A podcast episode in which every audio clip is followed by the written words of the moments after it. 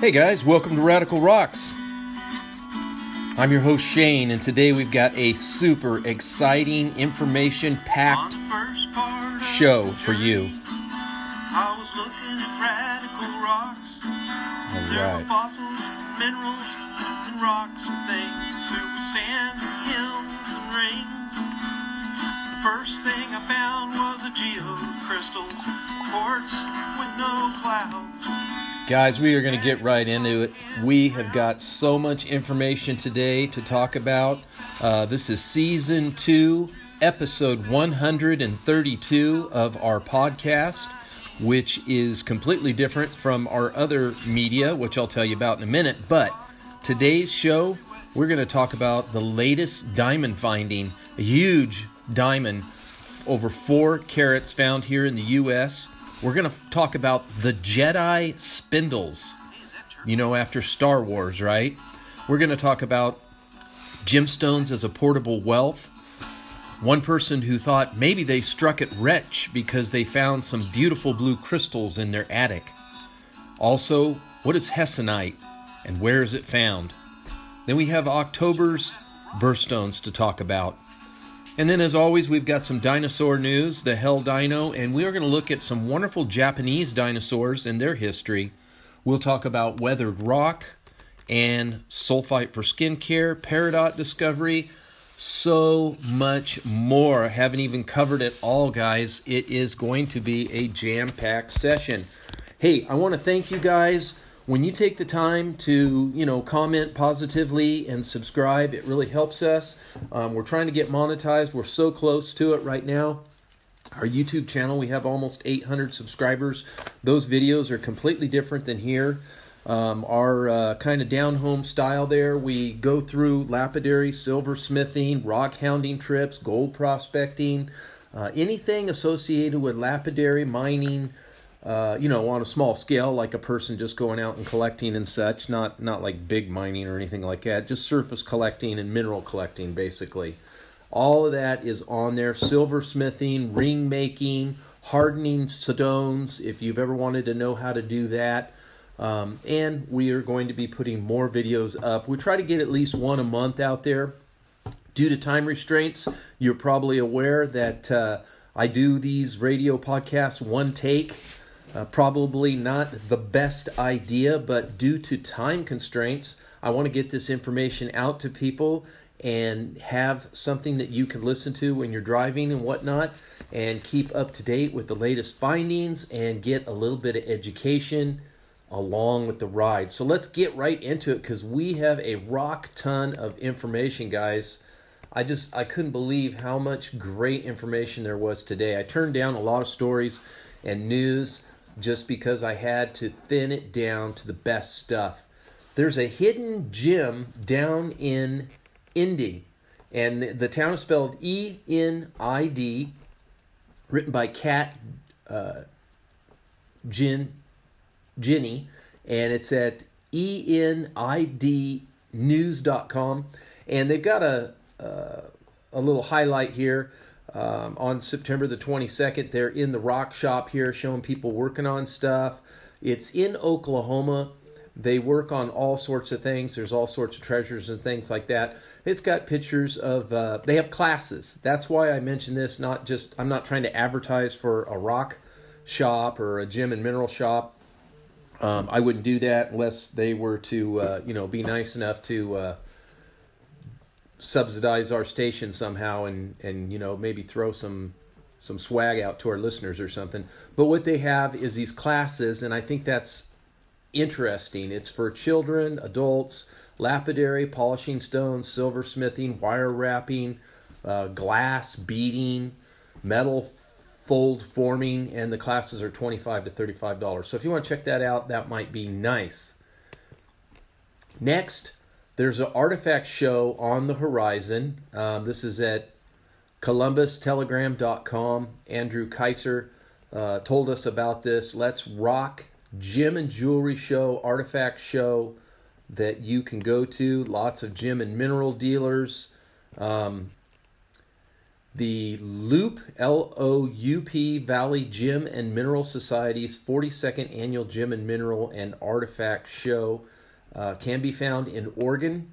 Or well, it says that he traveled to Oregon. It's, oh, it's got all kinds of states here. See, I thought that was Oregon. Um, it'll be at the LOUP Loop Valley Gem and Mineral Society Artifact Show from 9 a.m. October 9th um, until October 10th at the Methodist Church. And I thought I knew the state for this because it had a bunch of states on there. So you're going to have to look up the state. It's here in the U.S. and I'm not seeing any more information. But some of the items that they have there are these thunder eggs that came from Oregon um, and South Dakota. So it sounds like it might be in South Dakota. Next, the stories are getting better. I'm just getting the gym shows out of the way. Uh, gym and Mineral Show for October 8th through the 10th in Huntsville. By the way, not a plug, not a not a sponsor of the show or anything, but Rock and Gem magazine has all the shows in it. Um, every they go month by month, all the areas around the United States. And this show is in Huntsville, Alabama. Um, there's going to be gyms, geodes, scavenger hunts, fossil digs, moon rock, all kinds of neat stuff. So you might want to check that out. It's at the JC Community Center in John Hunt Park in Huntsville.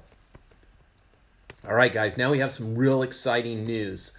There was found a giant diamond uh, just the last few days or weeks. A uh, couple was visiting. Uh, it was on their uh, bucket list to go to the crater, the diamond crater. It's in the New York Post.com, nypost.com, under couple stops at National Park leaves with giant diamond by Ben Cost. They found a whopper. There's several articles about this. Um, this one tells you that uh, this rock uh, that they found, they couldn't believe it. It's a beautiful canary yellow. Um, and they explored in about 40 minutes. They found this thing.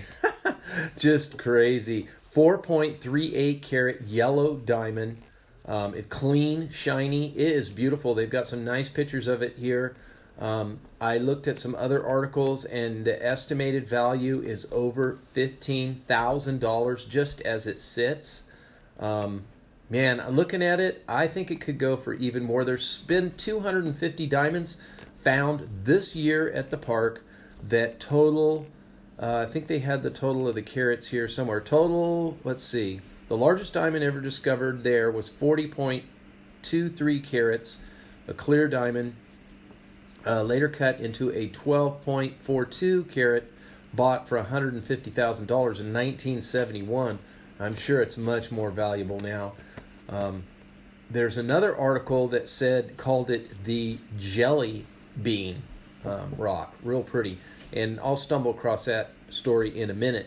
Now, our friends at the Orange Belt Mineralogical Society, you want to join that club if you're in the area. They've got some great field trips. They've got a field trip to a beautiful place that we did a video on called Lavic. You can find beautiful rainbow jaspers, different variegated jaspers. You can find plume agates there. You can find other types of agates, all different colors yellows, orange, green, pink. Um, it's just a wonderful place. Reds, um, a wonderful place to go collect jaspers and many other things. Their trip will be, um, it says uh, the 25th and 26th. So, well, it's actually, that's October. That's over with. Whoops. Okay. I just got this last week. So there is another field trip, though and we will talk about that one in a minute too. But Lavic is a good trip, and you want to get with these guys so you can get this right away. If you're in the club, they usually talk about these trips way before the newsletter comes out. I don't think they should put the newsletter out the week before they do it. Here is a show about digging in the dirt to find treasure. Um, Alex Billington on the 29th at firstshowing.net writes about a show where you are going to follow behind people who are digging for diamonds and get to see these um, diamonds that are dug up at the crater of the Diamond State Park. Um, you just never know. People could dig and dig and dig and never find anything, and then all of a sudden, somebody bumps into one of these beautiful gems like we've talked about. Newly discovered species shows what it was like during Japan's dinosaur age. I found this quite fascinating at japan-forward.com. Um, you can read so much about the dinosaur history of Japan. We'll go over it a little bit.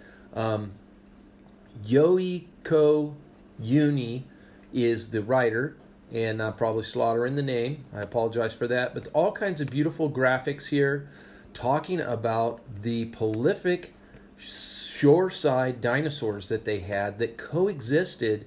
Many of these were herbivore dinosaurs, um, quite a few varieties of them. They have the names and types um, that you can find, some of them that you might be familiar with. Um, about a dozen or so species here that uh, might have commingled. Pictures of them, including the duckbill uh, one that we're familiar with. Another little one that stands upright on two legs with uh, like fur and feathers.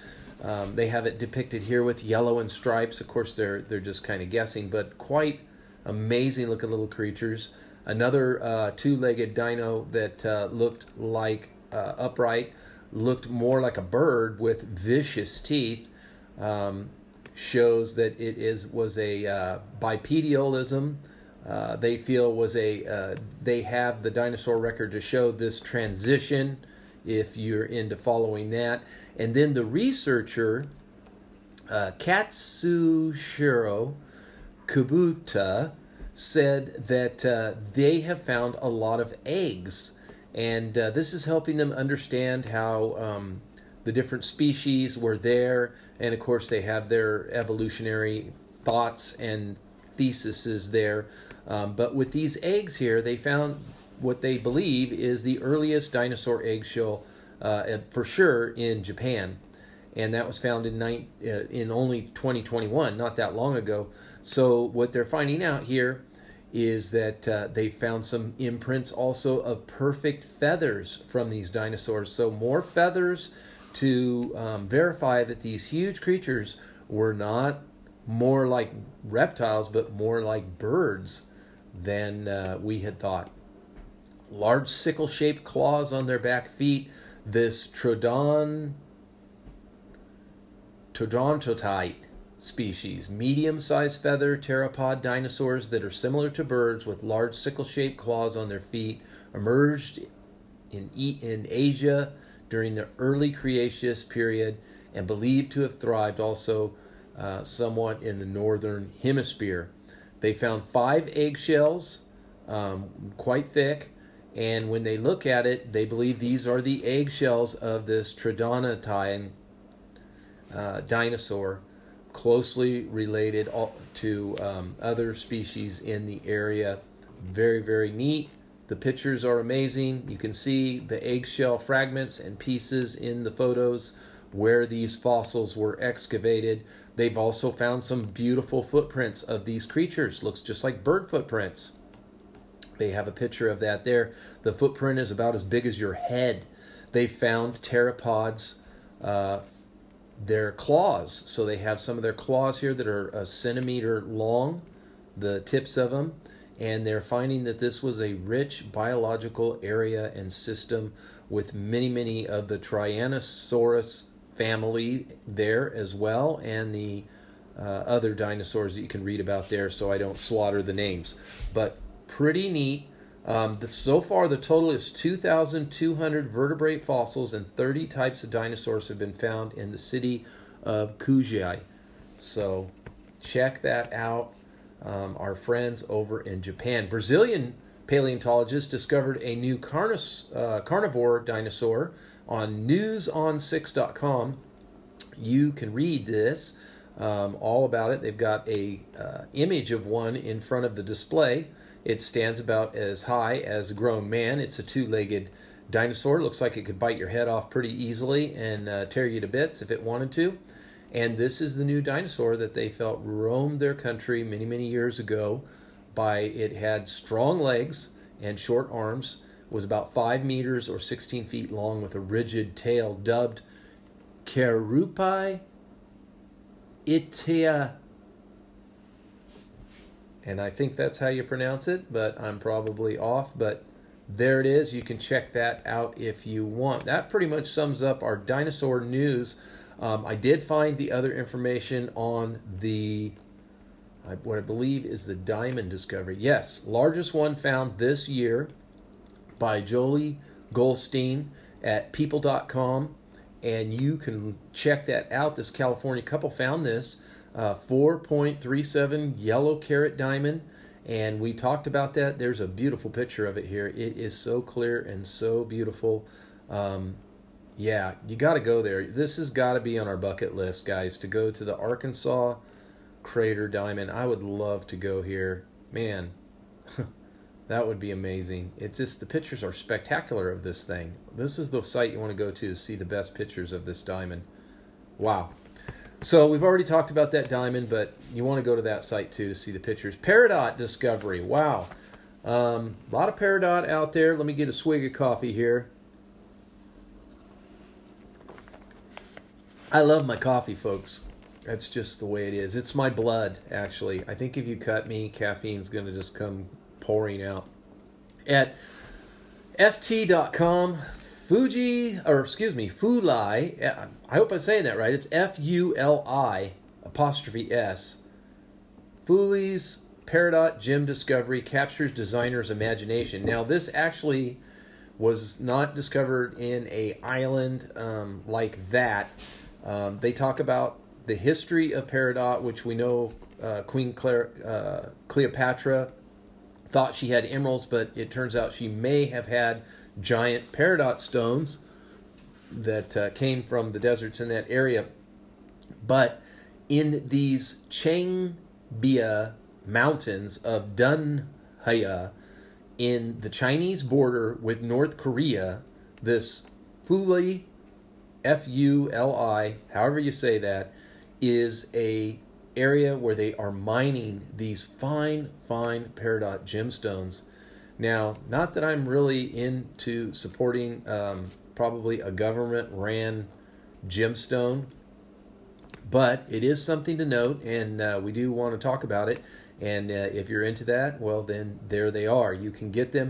These beauties are mined out of there. Um, they call the room. Uh, they call the area where it's mined the room and pillar mine um, where there is all kinds of peridot in the mine. They have these pictures of these drilling. Um, when they drill, if you're not familiar with drilling, they're using a round uh, bit and they pull out these cores. So basically, it's just a cylindrical piece of rock they're drilling out, and then they pop that off and then they bring it up. Well, they have pictures of it here. It's in this beautiful blue stone, which I don't know what it is. I guess it's got to be volcanic because peridot's volcanic.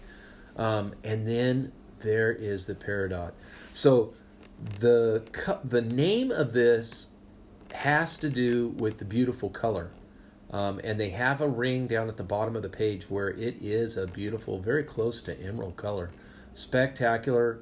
Um, some of these rings uh, with these peridots, uh, like on these cuffs, uh, cufflinks that they have, $145,000. That's some pretty expensive cufflinks. Yeah, nice. And uh, you can check that out if you want. And you might see some of that in the market. Now, what about sulfur? Sulfur is a mineral, yellow mineral. Um, how does it help your skin? Why is it good for your skin?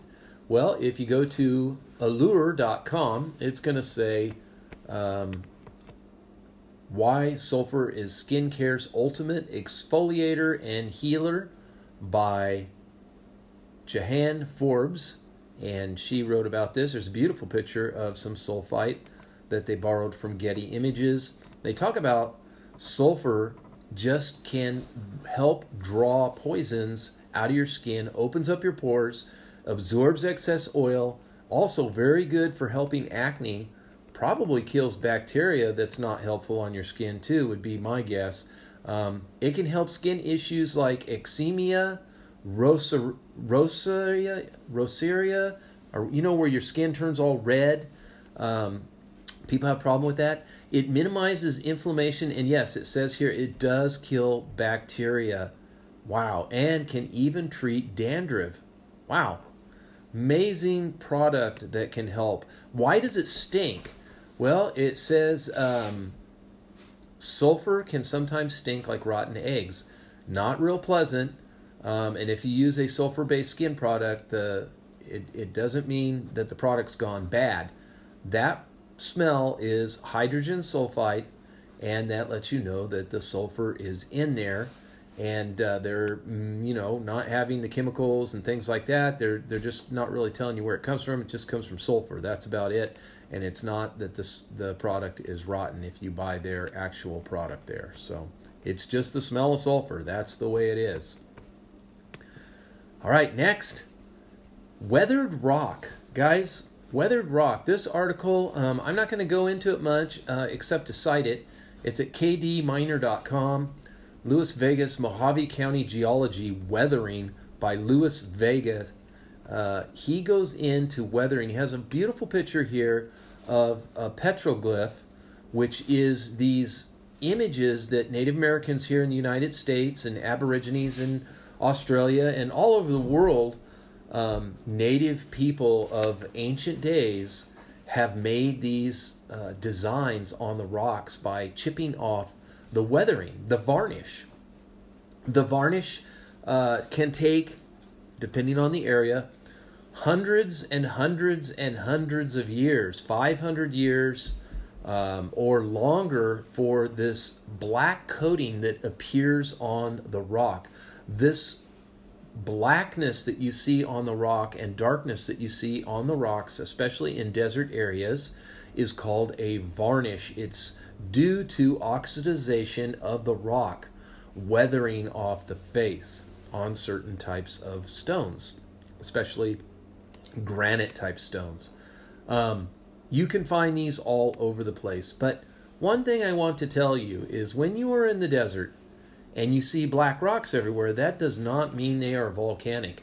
If you're really a rock hound, you're going to want to go up to that rock, look around, and see if anybody's chipped away an edge somewhere, um, and try to chip away an edge in a um, an area that is not seen from a vantage point. You know, uh, along the sides of the mountains to be considerate and not um, deface these weathered rocks just for the sake of defacing them okay because there's a there's a conscientious way to do it now i knew an old timer back in the day back in the uh, late 80s early 90s and he ran there was a gold and mineral um, mostly a gold shop. They sold gold supplies, and it was in um, Fontana, California, and I can't even remember exactly where it was. I think it was on.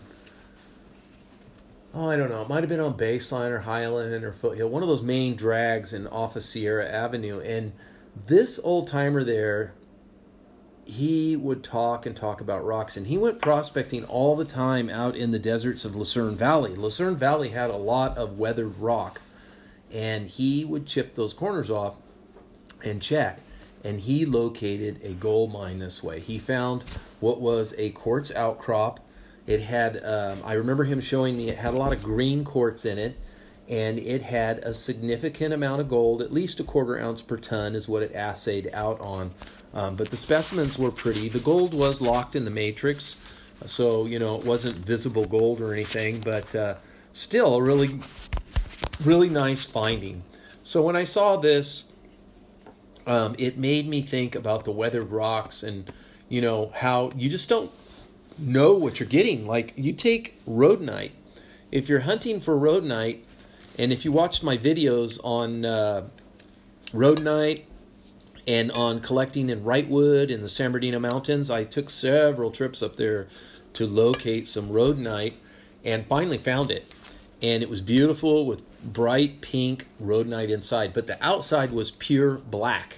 And it oxidizes, so you don't see the pink unless you chip away some of that oxidization and look at it. So there's all sorts of discoveries that can be found just by taking a closer look at that weathered rock. Okay? Next, Brinkwire. Uh, at brinkwire.com, it says Uh, da, da, da, it says after uh, there is no title here. It just says Brinkwire.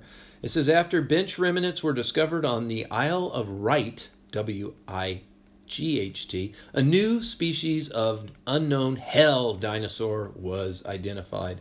Uh, they've been talking about this, I think, periodically, but this beast is uh, upright beast, meat eater, much like the T Rex that we love to talk about, but it's from the Cretaceous period, very early period, according to scientists. This was, um, you know, before the Jurassic period and all that. This uh, Spinosaurus, enormous, with a crocodile-like head, um, and probably water-dwelling creature that uh, could have. Um, I mean, they don't know if these things had uh, flippers or not. You know, they see the toe prints, but they could have had flippers. They don't know. Um, but these dinosaurs were huge. They do believe, by based on the skull, that they were in water and uh, on land. Beautiful, huge creatures. I believe they weigh tons, tons more than a T Rex. And the word for this uh, translates into horned crocodile faced hair uh, hell heron. crazy, crazy. That's one of their dinosaurs. Oh, this is the. What did they find here? Yeah, I guess that's it. 29 feet long. Wow. 29 feet long and stood um, just just almost as tall it looks like to me now birthstones here we are we're in october we talked about opals last um, last week, so we're not going to go into. I think we did. We're not going to go into opals too much. We go into it a lot. It is a birthstone. Also, tourmaline is a birthstone for opal. But if you want to read a neat article about opal, go to Forbes.com. look up the modern artistry of opals. Opal's birthstone or October's birthstone by Beth Bernstein. Sorry, I gotta have some coffee. And she has some beautiful earrings here. She talks about all the different types of opal uh, black opal, blue opal, um, quite a bit of opal here, and displayed in fine jewelry. And uh, talks about these special pieces, some of them decorated with other gemstones. Quite amazing. You can check that out if you want to. Next, Hessonite. So, I came across this article um, in the dailypioneer.com and it mentioned all these gemstones and it didn't tell me anything about them except their uh, metaphysical uh, qualities. So, Hessonite here was supposed to be uh, protecting you from anxiety and illness, even mental illness. So, I was like, okay, what is Hessonite? And maybe I've gone over this before and I just don't remember but it ends up it is a beautiful garnet. Um, if you go to gemselect.com and you look up what is Hessonite garnet, it's going to pop up and tell you about this beautiful garnet. It has uh, uh, aluminum sulfites, uh, it's calcium aluminum sulfites, and Hessonite is part of a group of garnets that is a orange honey yellow to orange brown to a brown red. It's just a rich looking orange color. I would say the most valuable ones would be that way. Some of the browner ones um, also are interesting, but you want uh, some good translucence through that and good clarity. Quite a beautiful stone. It is a um, comes from a Vedic Austral, or excuse me, astrological uh, tradition it is one of the nine planetary gemstones used along with ruby, diamond, pearl, and red coral, blue sapphire, cat's eye, yellow sapphire, and emerald. So Hessonites, also known as Sanskrit, also gomedha, meaning cow fat. It's a stone associated with Rahu, Rahu the moon's ascending node. Um, so it goes into all this stuff, and there was one other thing I wanted to share with you about it, but I am not seeing it here. Let me look also. Okay, here it is. Places that it can be found. If you go to mindat.org, a treasure trove of information there. um, and look up hessonite. You're going to see some beautiful pictures of hessonite, and you are going to see that uh, this garnet is found all over the world. Several places in the United States.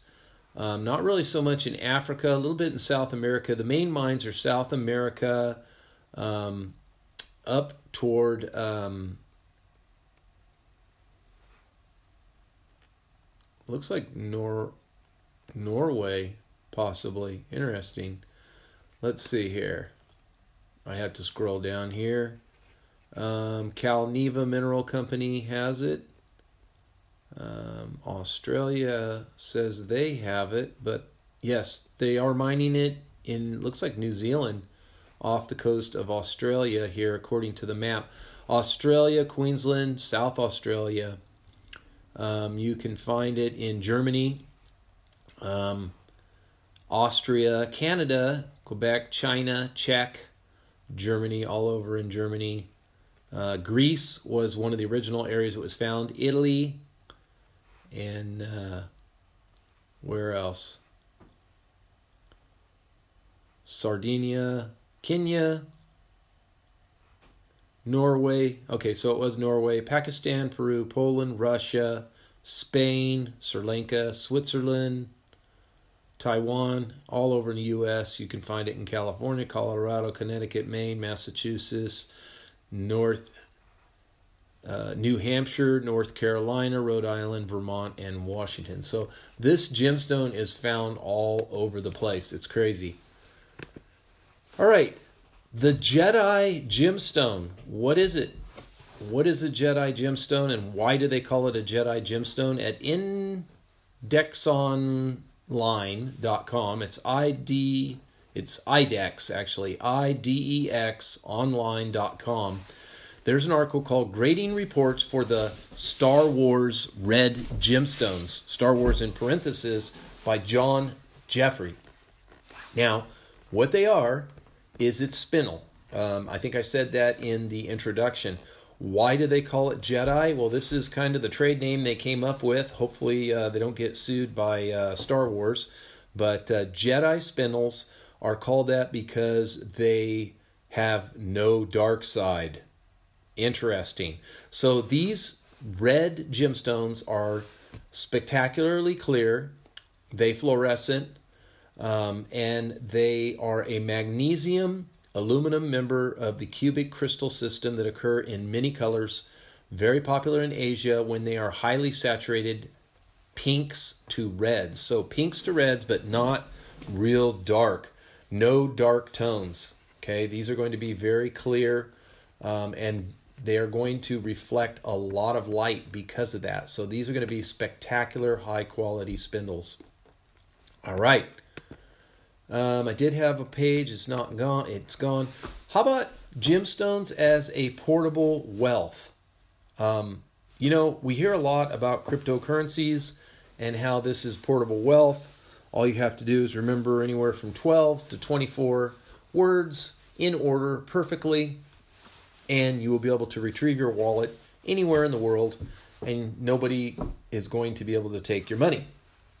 Well, gemstones are surprisingly, according to Brinkwire.com, uh, portable wealth is a term used to describe riches that can be moved around the four components of successful diamond investment strategy.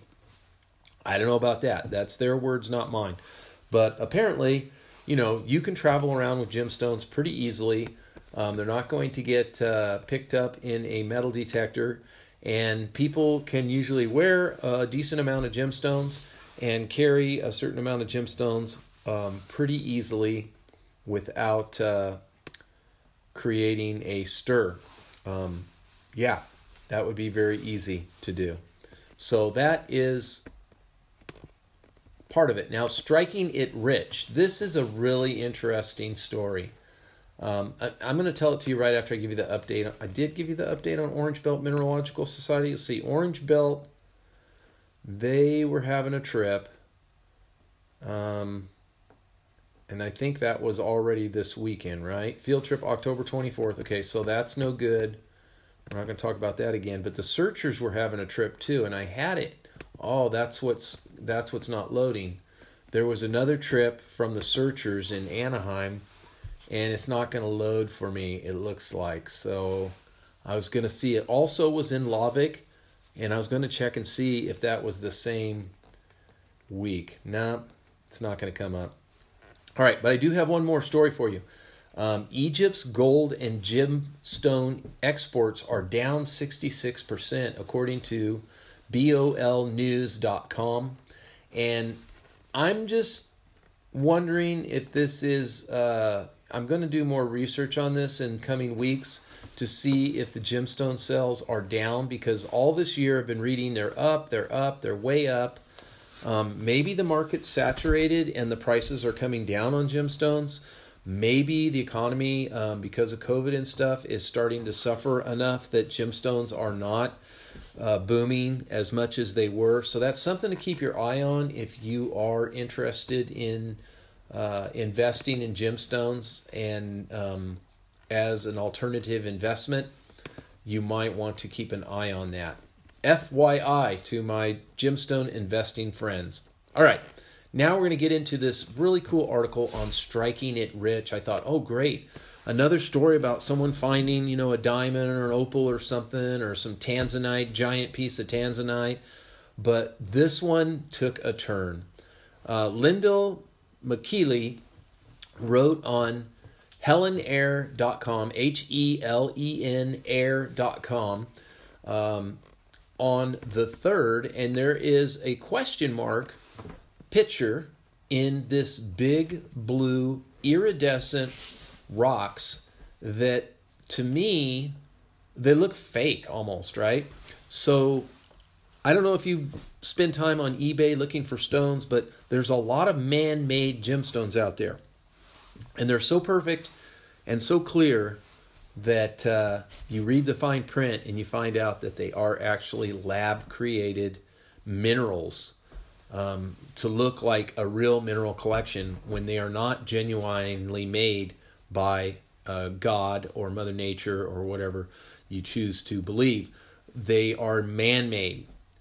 So I thought, huh, what's going on here with this story? Well, this particular lady here, I believe it was a lady, had a house that they bought and buried up in the attic under some dirt, some greased, and some rusty nails when they were cleaning out the attic and the filth of a 1936 shop. So it was a shop. Um, this lady did not have much knowledge of rocks and minerals, very rudimentary. She saw these beautiful blue crystals and thought, you know, maybe they're azurite. Um, they saw that their her folks had a mine which was an azurite and green malachite mine um, not very productive apparently and so she thought these were azurite so eventually years later she took them to a mineral museum at the montana tech. So apparently she lives in montana. All kinds of azurite all kinds of minerals from these copper mines from southwest montana. And her stones didn't look right. But she did encounter someone at uh, at the tech that was friendly and helpful, and Mr. Gammons in the geological engineering department was able to solve the mystery.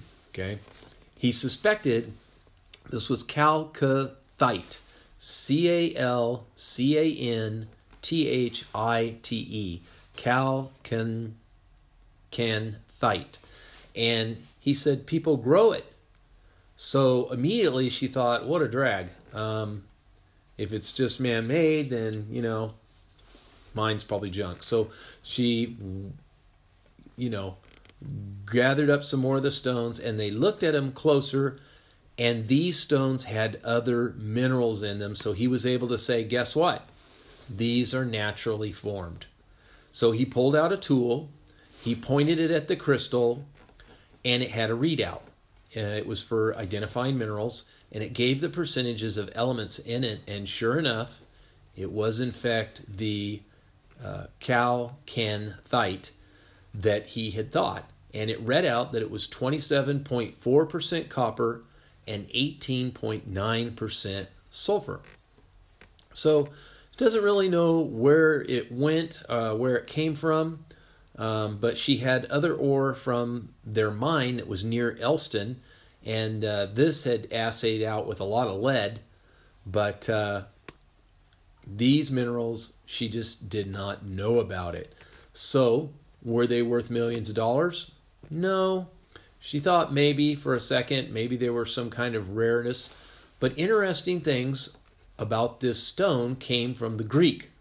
Chalco means copper of the word um, from the mineral, and anthos means flower because as it grows, it's like flower like near the top of copper deposits where water in the mine evaporates more quickly than azurite crystals.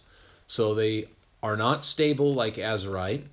And she found this out when she went to try to clean them and brush them off, and the water started to turn a beautiful green blue. Well, then she took the rocks out that she'd put in there and took them out right away.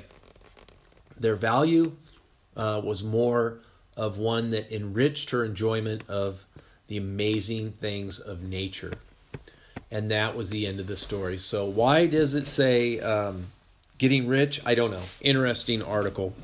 So, guys, I want to thank you for stopping by. Um, really appreciate if you would go by radicalrocks.com, scroll all the way down to the bottom. We have some rocks listed on there. You can look at those, they're real pretty um, from all over.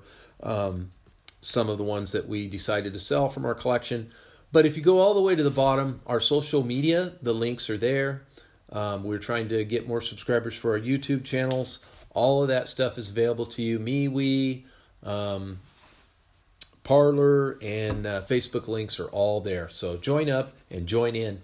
And remember, in the meantime, rockhounds don't die. They, you know, petrify.